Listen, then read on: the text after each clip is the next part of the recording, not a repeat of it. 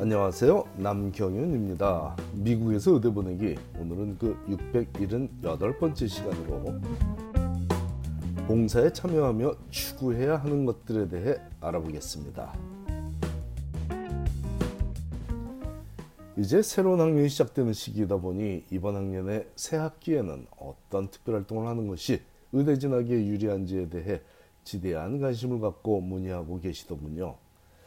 그 중에도 봉사활동에 관한 질문은 그 수준 차이가 너무 커서 막역하게 무엇을 해야 하는지를 묻기도 하지만 특정 봉사활동을 통해 어떤 것들을 추구해야 하는지를 묻는 수준 높은 질문도 있습니다.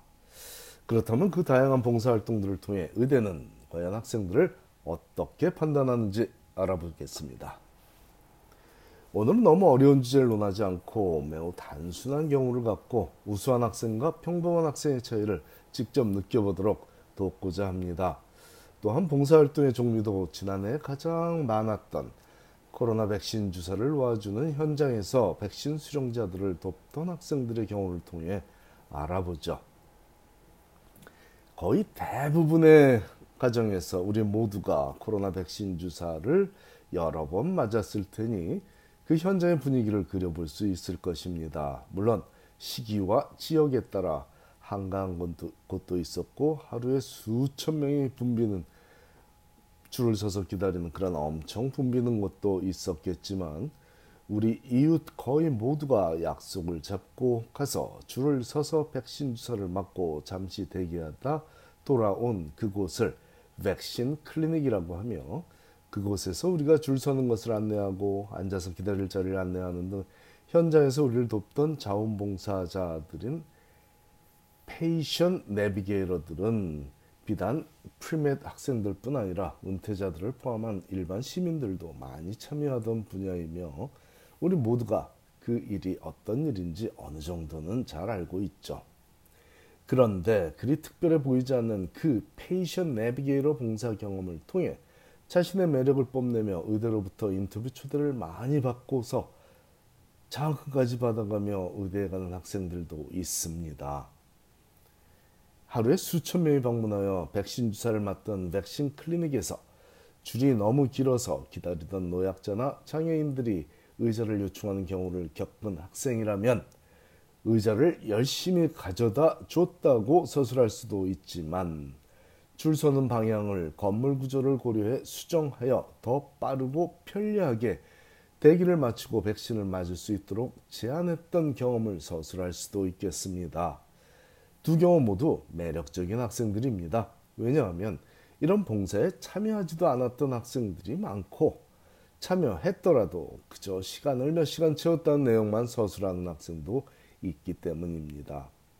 하지만 문제점을 파악하고 해결책을 제시하여 본인이 속한 그 집단에 긍정적인 영향을 끼친 학생이 단순히 필요한 부분에 노동력을 제공한 학생보다는 더 매력적으로 보이는 것이 사실입니다. 결론적으로 뛰어난 관찰력과 함께 문제 해결 능력을 보유한 학생을 의대에서는 선호합니다.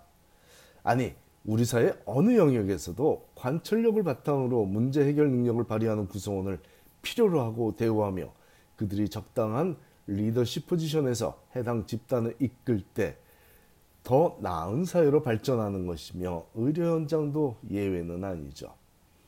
그러므로 이는 중학교 교과서에서도 강조되고 있는 내용인 Problem Solving Model for Science Learning 에서 그치는 것이 아니라 많은 의대에서 Problem Based Learning 방식을 통해 실제 상황에서의 문제점을 적극적으로 해결해 나가는 능력을 함양시키는 그런 수업을 하고 있는 이유이기도 합니다. 개인의 삶에서도 긍정적인 영향을 끼칠 수 있고 다른 모든 분야에서도 권장하는 교육 방식이지만 특히 의료 교육에서는 그 중요성이 더없이 강조될 수 있는 없는 그런 교육 방식이라는 점에 이견은 많지 않을 것이고 그래서 의대를 졸업하고 레지던시 과정을 통해 전공의 과정을 통한 전공의 과정에서 많은 경험을 통해서 정식 의사가 되는 훈련을 받는 것이죠. 이런 배경을 알고 있다면 학생들이 봉사활동을 통해 무엇을 느끼고 어떻게 표현해야 할지는 명확한 일이 되겠습니다. 해당 봉사 현장을 제대로 관찰한 학생만이 할 수 있는 문제 해결에 관여하는 것이죠.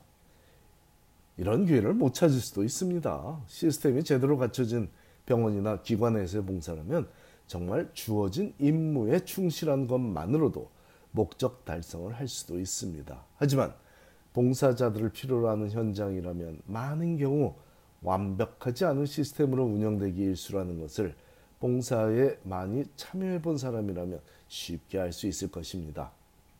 그렇다고 투정이나 부리는 모습으로 비춰지는 처세를 하면 절대로 안 되겠고요.